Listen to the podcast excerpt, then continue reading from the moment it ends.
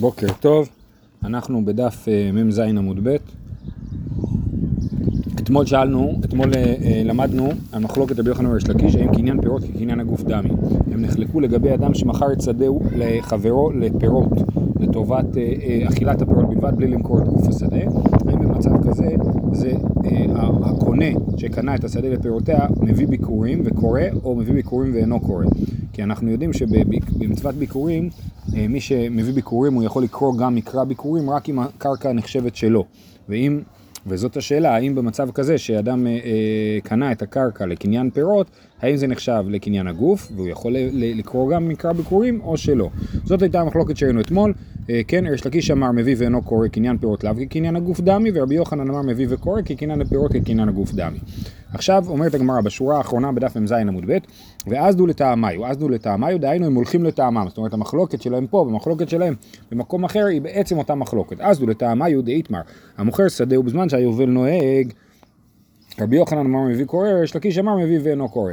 אם אדם מוכר את השדה שלו בזמן שיש יובל, אז מה, מה בעצם? בעצם זה קניין פירות, כי יודע, הוא יודע שהשדה הזאת תחזור לבעליה בעוד אה, זמן מסוים, בעוד השנים אה, כשני היובל.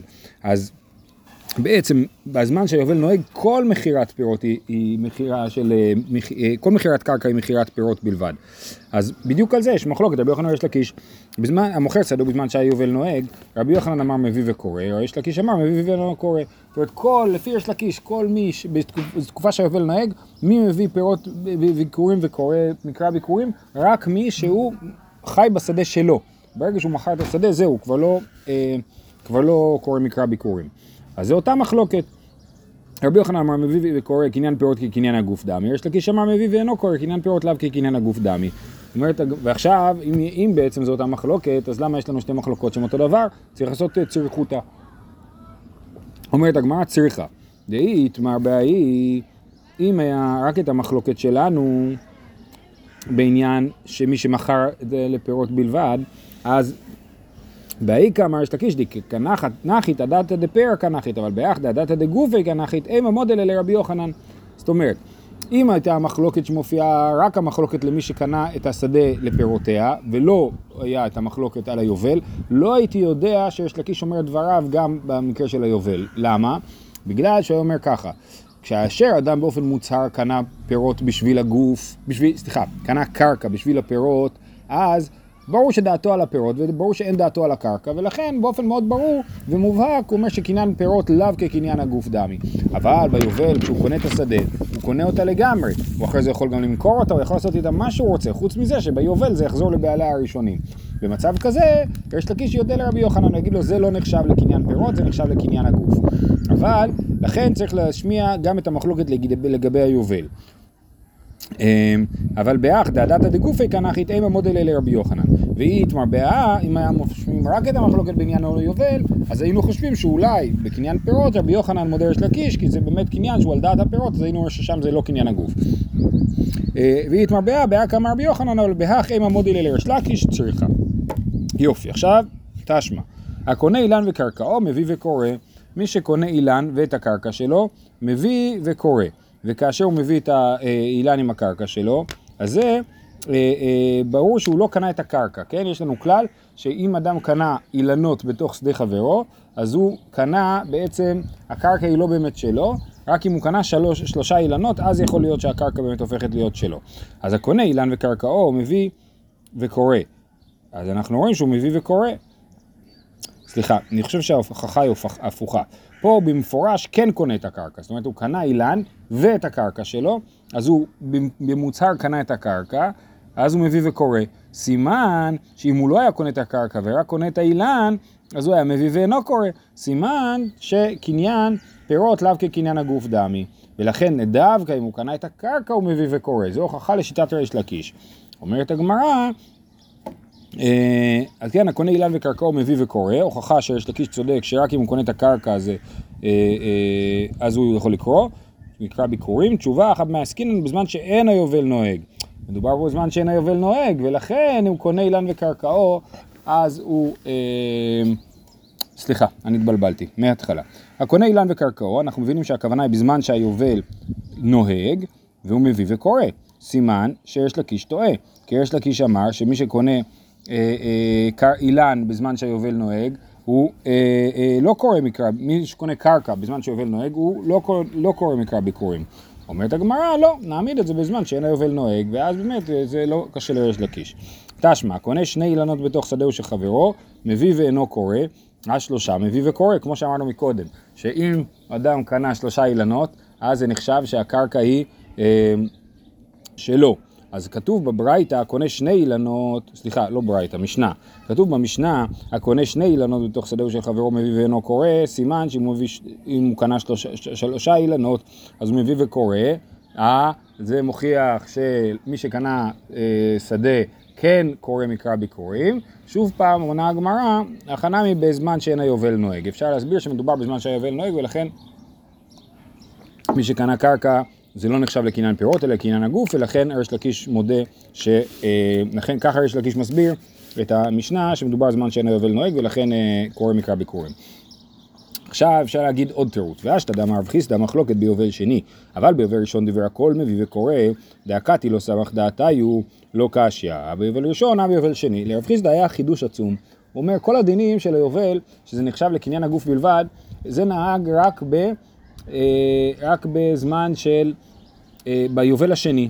ביובל הראשון האנשים עדיין לא היו בטוחים שבאמת זה יעבוד, זה היה נראה להם כמו חלום, כמו אוטופיה. איך זה יכול להיות שבאמת אה, אה, אנשים יחזירו את הקרקעות שלהם לאנשים אחרים, ולכן הם התייחסו לזה כקניין גמור. הגיע היובל, ראו כולם שמקפידים על דיני היובל, ואז ממילא, ואז הבינו שזה מה שהולך לקרות גם כן ביובל הבא, ואז ביובל הראשון זה נחשב לקניין הגוף, וליובל השני זה נחשב לקניין פירות. זאת אומרת, מי שקנה קרקע לפני שנת היובל הראשונה, אה, אז הוא חשב שהוא קנה קניין הגוף, ומי שהוא קנה קרקע אחרי היובל הראשון, לפני היובל השני, הוא כבר הבין שזה קניין פירות בלבד. ברגע שרב חיסדא אמר את זה, אז אפשר את המשנה גם כן לתרץ באותו אופן. המשנה שאמר שמי שקנה קרקע הוא מביא וקורא, זה ביובל הראשון, שזה היה נחשב לקניין קרקע. אבל אחרי היובל הראשון, ביובל השני, אז כולם הבינו שזה קניין פירות בלבד. אז אני אקרא שוב. אמ, אה, אשתא דאמר רב חיסדא מחלוקת ביובל שני, אבל ביובל ראשון דברי הכל מביא וקורא, דקתי לא סמך דעתי הוא לא קשיא, אה ביובל ראשון, אה ביובל שני. טוב, לימה קטנאי, אולי המחלוקת של רבי יוחנן וריש לקיש, האם קניין פירות כקניין הגוף דמי, היא בעצם מחלוקת תנאים. מה המחלוקת תנאים? מניין ללוקח שדה מאביו והקדישה. עכשיו יש להקדים פה שני מושגים, שדה מקנה ושדה אחוזה. אדם, בזמן שיובל נוהג, אדם מכר את שדהו. אמ, והקונה הקדיש את השדה לבית המקדש. הגזבר מקבל את השדה, הוא מוכר אותה ל... אמ, הגזבר מקבל את השדה, הוא מוכר אותה למי שהוא רוצה, הכסף נכנס לבית המקדש, והשדה בשנת היובל תחזור לבעליה, כי הקונה שקנה את השדה ואחר כך הקדיש את ה... כל הסמכות שלו על השדה הייתה רק עד שנת היובל, הרי הוא מראש תכנן, היה אמור להחזיר את ה... את השדה בשנת היובל. ולכן זה כל הכוח שיש לו על השדה, הכוח של להחזיק אותה עד היובל, ומילא כשהוא הקדיש אותה, הוא הקדיש אותה רק עד היובל, וזה, ולכן זה חוזר לבעליה ביובל. זה שדה מקנה. שדה אחוזה זה מה קורה כאשר האדם בעצמו, שהשדה שייכת לו, מקדיש את שדהו, זה סיפור אחר לגמרי. כי הוא כשהוא מקדיש את שדהו, הוא בעצם מקדיש אותו לגמרי. כי יש לו סמכות לגמרי על השדה שלו. אז מה קורה במצב הזה? במצב הזה שוב פעם הגזבר מוכר את השדה, מי שקונה את השדה קונה אותה עד היובל, ביובל השדה חוזרת למי? היא חוזרת לגזבר ומתחלקת לכהנים. זה דין מאוד מיוחד של שדה אחוזה שכתוב בתורה בפרשת בחוקותיי, ש... או סליחה, פרשת בהר, שהשדה אחוזה חוזרת ביובל לכהנים ומתחלקת לכהנים. אז יש שדה אחוזה ושדה מקנה. שדה אחוזה זה מי שהקדיש את השדה של עצמו, ולכן ההקדש עובד גם אחרי היובל, שדה מקנה זה מי שהקדיש את השדה שהוא קנה, ולכן ההקדש הוא רק עד היובל. עכשיו אנחנו יכולים לקרוא את הברייתא. מניין ללוקח שדה מאביו והקדישה, ואחר כך מת אביו. אז מה הסיטואציה? הוא קנה שדה מאבא שלו, לוקח שדה מאביו, זאת אומרת הוא קנה שדה מאבא שלו, אחר כך הוא הקדיש את השדה, אז זה בעצם שדה מקנה, כי הוא קנה את השדה ואז הקדיש אותה. ואחר כך מת אביו, לפני שהגיע היובל, אביו מת. עכשיו זה כבר מורכב, בגלל שהוא בעצם אמור לירש את השדה הזאת, אז היא כן השדה שלו. אז האם זה שדה אחוזה, כי זה עכשיו אמור להיות השדה שלו, או שזה שדה מקנה, כי כשהוא הקדיש אותה זה לא היה שלו. מניין ללוקח שדה מאביו והקדישה ואחר כך מת אביו, מניין שתהיה לפניו כשדה אחוזה, תלמוד לומר, אם את שדה מקנתו, אשר לא משדה אחוזתו, שדה שאינה ראויה להיות שדה אחוזה, היא עשתה זו שראויה להיות שדה אחוזה, דברי רבי יהודה ורבי שמעון. אז רבי יהודה ורבי שמעון אומרים, הדין הזה של השדה הזה היא שדה אחוזה. למה? יש להם לימוד מיוחד מהפסוק, כתוב אם את שדה מקנתו אשר לא משדה אחוזתו, זה כן ראוי להיות שדה אחוזתו, כי כבר כשהוא מכר את זה, כבר כשהוא קנה את השדה מאבא שלו, אז יש פה פוטנציאל של שדה אחוזה, כי זה שדה של אבא שלו. הוא יודע שיום אחד הוא יירש אותה, הוא לא יודע מתי. ולכן יש פה מעמד מיוחד, וכיוון שאבא שלו נפטר לפני היובל, זה הופך להיות שדה אחוזה, ואם זה הופך להיות שדה אחוזה, אז הוא הופך להיות, אה, אה, אז זה משתחרר לכהנים ולא חוזר אליו לאחר היובל. זאת שיטת רבי יהודה ורבי שמעון. רבי מאיר אומר, מניין ללוקח שדה מאביו ומת אביו, ואחר כך הקדישה, אחר כך הקדישה. מניין שתהיה לפניו כשדה אחוזה, תלמוד לומר אם יצדה מקנתו אשר לא משדה אחוזתו, שדה שאינה שדה אחוזה, יצתה זו שהיא שדה אחוזה. אז רבי מאיר אומר לא, אני לומד מהפסוק משהו אחר. אני לומד מהפסוק על מקרה שאדם אה, אה, קנה שדה מאבא שלו, אז אבא שלו נפטר, ואחרי שאבא שלו נפטר הוא הקדיש את השדה. אז על זה אנחנו לומדים שזה שדה אחוזה. עכשיו זה, זה, ואת זה הוא לומד מהפסוק, עכשיו זה משונה, למה הוא לומד את זה מהפסוק? לכאורה, הוא קנה שדה מאבא שלו, אחרי זה אבא שלו מת, אז הוא גם ירש את השדה הזאת, וברור שאם הוא יקדיש את זה, זה יש לזה דין של שדה אחוזה, ולא של שדה מקנה. למה הוא, אה, למה רבי מאיר צריך ללמוד את זה מהפסוק? תלמוד לומר, מצדה מקנתו אשר לא משדה אחוזתו, שדה שאינה שדה אחוזה. יצאה זו שהיא שדה אחוזה. ואילו לרבי יהודה ורבי שמעון מת אביו ואחר כך הקדישה, לא צריך הקרא. אז רבי יהודה ורבי שמעון אומרים את הדין שלך, אנחנו יודעים בלי פסוק, שאם הקדשת אחרי שאבא נפטר, זאת אומרת אדם שקנה את השדה מאבא שלו, ואז אבא שלו נפטר, ואז הוא הקדיש, ברור שזה שדה אחוזה. ורבי מאיר אומר, לא, אני צריך פסוק בשביל המקרה הזה. אז זה המחלוקת שלהם היא בעצם האם קניין פירות כקניין הגוף דמי. זה מה שהגמרא מציעה. מה אליו באקא מפלגי? רבי מאיר סבר קניין פירות כקניין הגוף, ועכשיו יש פה סברה מיוחדת, צריך לשים לב. קניין פירות כקניין הגוף. ובהא במיתת אביו הוא דלא ירית ולא מידי, וילקח מת אביו ואחר כך קדישה צריך קרא. רבי יהודה ורבי שמעון סבר קניין פירות לאו כקניין הגוף דמי, ובהא במיתת אביו אשתו דקיירת וילקח מת אביו ואחר כך קדישה לא צריך קרא. עוד פעם, נקרא מההתחלה. רבי מאיר סבר קניין פירות כקניין הגוף, זאת אומרת, ברגע שהילד קנה מאבא שלו את השדה, זה קניין פירות, כי הוא יודע שהשדה עומד לחזור לאבא שלו ביובל, זאת הסיטואציה שעליה אנחנו מדברים. אז הוא קנה את זה קניין פירות, ואז אבא שלו נפטר, ובעצם זה הפך להיות מקניין פירות לקניין הגוף. סליחה, רבי מאיר סובר שקניין פירות כן כקניין הגוף, אז בעצם הוא קנה את השדה מאבא שלו קניין פירות, אבל זה נחשב כבר לקניין הגוף. ואז כשאבא שלו נפטר, בעצם לא השתנה שום דבר בשדה. קודם זה היה קנוי לו קניין הגוף באופן זמני, ועכשיו זה קנוי לו קניין הגוף לגמרי, אז לא השתנה כלום. ובהא, במיתת אבוי, והוא דלא ירית, ובעצם בזמן שאבא שלו נפטר, זה לא גורם לשום ירושה. מתי הוא ירש את זה? אולי ביובל זה ייחשב כאילו הוא ירש את זה. כרגע לא השתנה הסטטוס של השדה. כיוון שלא השתנה הסטטוס של השדה, כי קניין פירות כקניין הגוף, לכן זה לא נחשב שהוא ירש אותה. כיוון שזה לא נחשב שהוא ירש אותה, אם הוא מקדיש אותה, זה הקדש שהוא לא נחשב להקדש שדה אחוזה, אלא להקדש של שדה מקנה, וזה יוצא ביובל. לכן רבי מאיר צריך פסוק מיוחד שילמד אותו שיש פה דין של שדה אחוזה. כי אם לא היה פסוק, אז כמו שהסברתי הרגע, זה היה נחשב לשדה מקנה. לכן יש לו פסוק, וילקח מת אביו ואחר כך הקדישה, צריך קרא. רבי יהודה ורבי שמעון הם סוברים קניין פירות זה לא כקניין הגוף, דמי, ולכן באמת אה, אה, וברגע שאבא שלו נפטר, הוא בהא במיתת אביו ואשתו דקיירית, הסטטוס משתנה. ברגע שאביו נפטר, זה הופך להיות מקניין פירות לקניין הגוף, וילקח מת אביו ואחר כך הקדישה, לא צריך הקרא, לכן לא צריך פסוק, כי במיתת אביו ישתנה הסטטוס. אם ישתנה הסטטוס אז זה כבר נחשב לשדה אחוזה, ואם הוא מקדיש את זה ברור שזה לא יוצא ביובל. לא צריך פסוק מיוחד בשביל זה. לכן הפסוק בא בשביל מקרה אחר, המקרה שתיארנו מקודם, שהוא הקדיש את זה לפני שאביו נפטר. זה מה שהפסוק בא לרבות לפי רבי יהודה ורבי שמעון. אה, וכי יצטרך קרא לקדישה ואחר כך מת אביו הוא די יצטרך. עד כאן.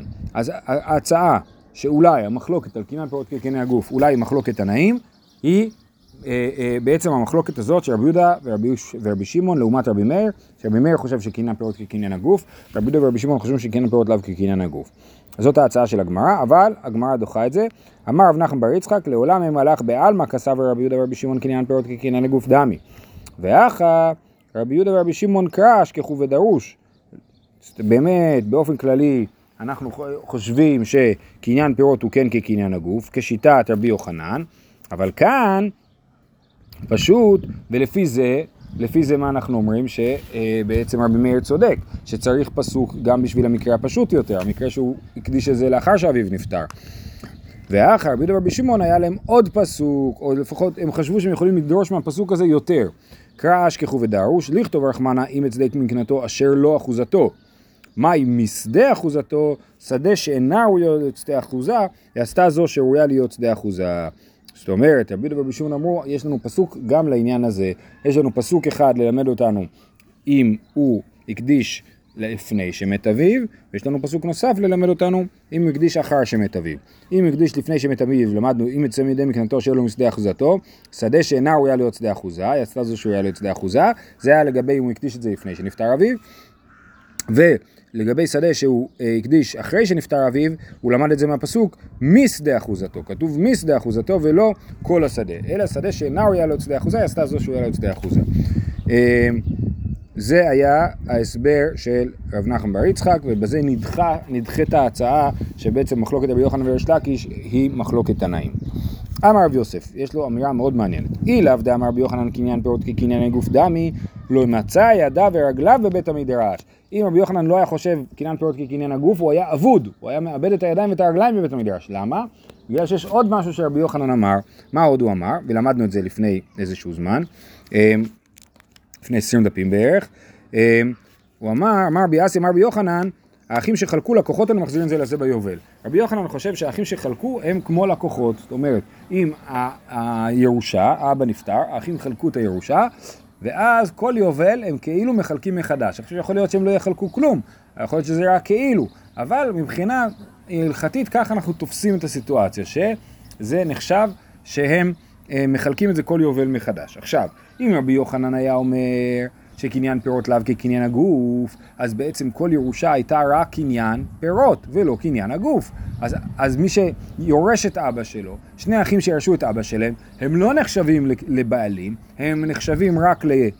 לקוחות, לאנשים שקנו, כי יש להם רק קניין פירות, כי כל יובל זה חוזר מחדש ומתחלק מחדש, ואז הם לא יכולים להביא ולקרוא מקרא ביקורים, ואז יוצא שאף אחד בעולם לא יכול להביא ולקרוא מקרא ביקורים, כי כל אחד שיורש מאבא שלו, הוא כבר לא יכול לקרוא מקרא ביקורים, כי הוא מתחלק עם האחים שלו והם לקוחות. מי היחיד שיכול לקרוא, לקרוא מקרא ביקורים? מי שהוא בן יחיד, אחרי בן יחיד, אחרי בן יחיד, אחרי בן יחיד, עד יהושע בן נון, עד זמן יהושע בן נון. זאת אומרת לאו בן יחיד, יכול להיות גם שיש אחיות, כן, אבל שהבן יורש לבד הרי את הקרקעות, אז זה הסיטואציה. אז בואו נקרא עוד פעם. אמר רב יוסף, אי לאו דאמר רבי יוחנן קניין פירות כקניין הגוף דמי, לא מצא ידיו ורגליו בבית המדרש. דאמר רבי אסי אמר רבי יוחנן, האחים שחלקו לקוחות הנו מחזירים זה לזה ביובל. ויסל כדאי תחלב כקניין הגוף דמי, לא משכחת דמייטי ביקורים, אלא חד בר חד עד יהושע בן נון, רק אם יש בן אחר בן אחר בן, בלי אחים, בנים, עד יהושע בן נון, אז אה, הוא יכול אה, לקרוא מקרא ביקורים, וזה לא סביר, לכן רבי יוחנן מסתדר לשיטתו. שיטתו שהאחים שחלקו לקוחות הם מחזירים זה לזה ביובל, שלמדנו אותה בסוגיית ברירה, שזה מוכיח שלפי רבי יוחנן אין ברירה, אז היא מסתדרת עם השיטה שהוא אומר שקניין פירות זה כקניין הגוף. אמר רבא, קרא ומתניתא מסייע לי לריש לקיש. כן, יש גם פסוק וגם משנה שמתאימים לשיטת ריש לקיש, מסייעים לשיטת ריש לקיש, בניגוד לרבי יוחנן. קרא הפסוק במספר שני תבואות ימכור לך לגבי אה, היובל, כתוב שכל מי שמוכר את השדה הוא מוכר במספר שני תבואות. זאת אומרת, ברגע שאנחנו חיים בעולם שבו היובל נוהג, אז כל התפיסה של מכירת הקרקעות היא שונה. המכירת הקרקעות איננה מכירה של שדה, אלא מכירה של שני תבואות. סימן שיש לקיש צודק, שהתפיסה פה, שזה נחשב לקניין פירות בלבד ולא לקניין הגוף, כי מה שאני קונה זה שני תבואות. כמה שנים שתבואה השדה הזאת תעשה עד היובל. זה הפסוק שמסייע לריש לקיש לשיטת אה, אה, רבה. ומתניתא דתניא, בכור נוטל פי שניים בשדה החוזרת לאחיו ביובל, זה גם מוכיח שיש לקיש צודק. מה הסיפור פה? יש לנו כלל שאין בכור נוטל פי שניים בראוי כבמוחזק. זאת אומרת, אם אדם, יר... אה, כשאחים מתחלקים בירושת אביהם, כן, הבכור מקבל פי שניים, אבל רק במה שהאבא מחזיק כרגע בידיים. מה שיגיע לאבא מאוחר יותר, נגיד, נגיד חייבים לאבא כסף, האבא לא מחזיק את הכסף הזה, עכשיו חייבים לו אותו. אז כאשר יגיע הכסף ויתחלקו בזה, הבכור לא יקבל פי שניים. כי הבכור מקבל פי שניים רק במוחזק, הוא לא מקבל פי שניים בראוי כמו במוחזק. ראוי הכוונה היא ראוי לבוא, ראוי לירש, ראוי להגיע. אוקיי? זה הכלל לגבי בכור. עכשיו מה כתוב פה בברייתא הזאת? אה, בכור נוטל פי שניים בשדה החוזרת לאביו ביובל. זאת אומרת, כתוב שכאשר השדה, נגיד האבא מכר שדה ונפטר, ואז מגיע היובל אחרי עשר שנים, אז הבכור מקבל פי שניים בשדה הזאת. מה זה מוכיח? זה מוכיח שזה נחשב למוחזק, לא לראוי. כן? אם זה היה נחשב לשדה שלא הייתה שייכת לאבא, כשהוא נפטר, ורק אחר כך ביובל היא חזרה לרשות האבא, אז הבכור לא היה מקבל פי שניים, הוא היה מקבל כמו כולם, אבל כיוון שקניין פירות הוא לאו כקניין הגוף, ובעצם מי שקנה את השדה לא באמת החזיק אותה, מי שהחזיק אותה זה באמת האבא, ומי שקנה אותה החזיק אותה רק לפירותיה, אז לכן הבכור מקבל פי שניים. אז זה שהבכור מקבל פי שניים בשדות שחוזרות ביובל, מוכיח שקניין פירות כלב כקניין הגוף גם היא, והשדה באמת נחשבת למוחזקת על ידי האדם שמכר אותה, ולא נחשבת שהיא לא מוחזקת. אמר אביי, נקטינן בעל בנכסי אשתו, צריך הרשעה. עכשיו, אה, אה, בעל בנכסי אשתו, בנכסי מילוג, גם כן נחשב לקניין פירות, נכון? מותר לו, הוא אוכל את הפירות, אבל זה נכסים ששייכים לאשתו, אסור לו למכור אותם, כן? זה נכסי מילוג. אז בעל בנכסי אשתו צריך הרשעה. נגיד שיש לו ויכוח עם מישהו. הבעל מתווכח עם פלוני אלמוני לגבי נכסי אשתו. לא יודע מה, הם מתווכחים בגודל של השדה. נגיד, יש את השכן של השדה של אשתו, הוא אומר שהשדה שלו יותר גדולה וצריך להזיז את הגבול, והוא אומר שזה לא נכון וכדומה. נגיד זה הוויכוח שלהם, ויכוחי שכנים.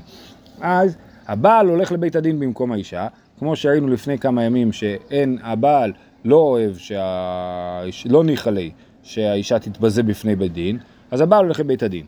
בשביל לדון הוא צריך הרשעה, זאת אומרת, מה שנקרא בימינו ייפוי כוח. הבעל לא יכול סתם להתערב בדין שלו לא. מה הופך אותו להיות, ש... ש... מה הופך את זה להיות הדין שהוא שייך אליו, שזה הדין שלו? שהוא קיבל הרשעה, אם לא קיבל ייפוי כוח הוא לא יכול. תגידו רגע, אבל הבעל אוכל פירות פה, למה אנחנו לא נגיד שקניין פירות כקניין הגוף, ו... הבעל יכול לדון כי זה כאילו שלו, הוא אוכל פירות. אלא שוב פעם, אומר אביי, אנחנו נוהגים כריש לקיש, אנחנו נוהגים שקניין פירות הוא לאו כקניין הגוף, ולכן בעל שרוצה לדון על נכסי אשתו, חייב הרשעה, חייב ייפוי כוח. ולא אמרן, אלא דלא נחי תפר. אבל נחי תפר, מיגו דמשתאי דינא הפרא, משתאי נמי דינא הגופה. זאת אומרת, אה, זה, כל זה נכון אם הדיון הוא רק על הקרקע, אבל אם הדיון הוא גם על פירות, והפירות באמת כן שייכים לבעל, נגיד שהם רבים, נגיד שיש לי מטע זיתים ולשכן שלי יש מטע זיתים, ואנחנו רבים על כמה עצים שייכים לי או לשכן, סליחה, לא לי, לאשתי, זה שייך לנכסי מילוג של אשתי, אז אם אנחנו רבים רק על השטח, אז אני צריך ריפוי כוח, אבל אם אנחנו רבים גם על הפירות, אז כיוון שהוויכוח שלנו הוא ויכוח שנוגע גם אליי, כי אני, כן יש לי בעלות על הפירות, אז אני לא צריך הרשעה. ואני יכול להתווכח גם על הקרקע וגם על הפירות בלי הרשעה, אבל אם אני מתווכח רק על הקרקע אני צריך הרשעה, כי קניין פירות לאו כקניין הגוף דמי, והשדה בכלל לא שייך לי, הוא שייך רק לאשתי. זהו, אז למרות שכתוב במסכת יבמות, למדנו בפרק רביעי, פרק החולץ, שיש שלושה דברים שהלכה כריש לקיש, אנחנו רואים פה שהנה יש פה עוד דבר שהלכה כריש לקיש, שקניין פירות לאו כקניין הגוף דמי, ככה זה נראה מתוך הסוגיה, שרבא ואביי בעצם נוטים לומר כריש לקיש. הדרן הלך פרק השולח, בשבת טובה אנחנו ממשיכים פרק חמישי, פרק חמישי הוא פרק אה, שממשיך לעסוק בענייני תיקון העולם, ובתוכו יהיה את ההפתעה הבאה, את אגדות החורבן, אגדות חורבן בית המקדש יהיו בקרוב ובהשגחה פרטית ממש, הם יפלו ממש על שלושת השבועות, שיתחילו השבוע. אוקיי, אומרת המשנה, הנזקין שמין להם בעידית, הוא בעל חוב בבינונית וכתובת אישה בזיבורית, כן? כאשר אדם, אה, אה, נגיד השור שלי הזיק למישהו אחר, אני צריך לשלם, אז אני יכול לשלם בכסף, אני יכול גם לשלם בקרקע. אז אם אני משלם בקרקע ל... לניזק, הניזקין, המזיק משלם לניזק בעידית. זאת אומרת, בקרקע עידית, אה, קרקע הכי טובה. יש שלוש קרקעות, העידית, בינונית וזיבורית, כן?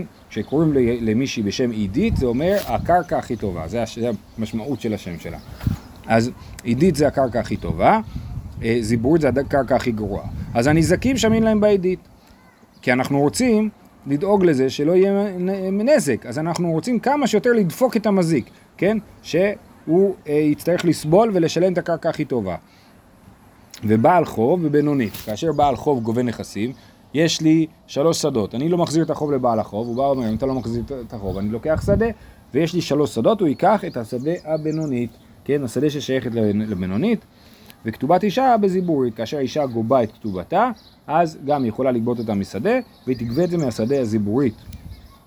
אה, אה, עכשיו, אנחנו, הגמרא תסביר הכל, כל דבר למה עובד ככה, ואנחנו נמשיך. אומרת הגמרא, המשנה, רבי מאיר אומר, אף כתובת אישה בבינונית. בסדר? אז זה מחלוקת בין, אה, ביניהם. אין נפרים מנכסי יתומים, אלא מן הזיבורית. אם כל זה נכון לגבי בעל חוב רגיל ומזיק רגיל. אבל, אבל אם הבעל חוב הוא, אם הבעל חוב גובה מיתומים, או לא יודע מה, שור של יתומים הלך והזיק, אז אנחנו אומרים ש... אה, אין נפרד מנכסי יתומים אלא מזיבורית, הוא לא יכול לקחת מהשדה העדית אלא דווקא מהשדה הזיבורית. אין מוצאים לאכילת פירות ולשבח קרקעות ולמזון האישה והבנות מנכסים משועבדים אה, מפני תיקון העולם. והמוצא מציאה לא יישבע מפני תיקון העולם. זאת אומרת, אה, אה, יש מצב אה, שאנחנו גובים ממישהו אכילת פירות. זאת אומרת, המקרה שרש"י מביא הוא מקרה מורכב קצת. אדם גזל שדה, ואחרי שהוא גזל את השדה הוא מכר אותה למישהו אחר, והאדם הזה שקנה את השדה, קנה שדה, והוא גידל שם פירות, וטייב את הקרקע, בנה מערכת השקיה וכדומה, והוא מילא קומפוסט, השקיע המון כסף לטייב ולהטיב את השדה. אז עכשיו בא מי שגזלו לו את הקרקע ואומר, אני רוצה לקחת את השדה שלי, אני גובה את השדה שלי, זה שלי. הגזלן גזל את זה ממני, הוא מוכיח שזה שלו והוא לוקח את השדה. אז הנגזל, סליחה, לא הנגזל, מי שקנה את השדה ילך ויתבע ממי שלוקח, מהגזלן, הוא יתבע ממנו את השבח של הקרקעות ואת הפירות שהיו על העצים בדיוק באותו זמן, אז אין מוציאים לאכילת פירות ולשבח קרקעות מנכסים משועבדים. הוא לא יכול לגבות את זה מנכסים משועבדים של הגזלן הזה, אלא רק מנכסים בני חורין. כן, נכסים משועבדים זה נכסים שכבר הגזלן מכר למישהו. אה, אה, רק נכסים בני חורין אפשר לגבות את הדברים האלה, וגם כתובת אישה, סליחה, לא כתובת, אה, ומזון האישה. מזון האישה והבנות, כל זה גובים אותו דווקא מנכסים משועבדים, דווקא מנכסים בני חורין, ולא מנכסים משועבדים, הגמרא תסביר למה. והמוצא מציאה לא ישבה מפני תיקון העולם. אם אני מוצא מציאה ואני מחזיר אותה, אני מוצא ארנק עם 100 שקל, מחזיר את זה לבעל הבית, לבעל הארנק, ואומר, היי, היה פה 200 שקל, תישבע שלא גנבת לי 100 שקל, אז מפני תיקון העולם הוא לא צריך להישבע, לא מקשיבים לבעל הארנק. אומרת הגמרא, הנזקין שמן להם העדית מפני תיקון העולם, זה בכלל לא דין של תיקון העולם, זה פסוק מפורש.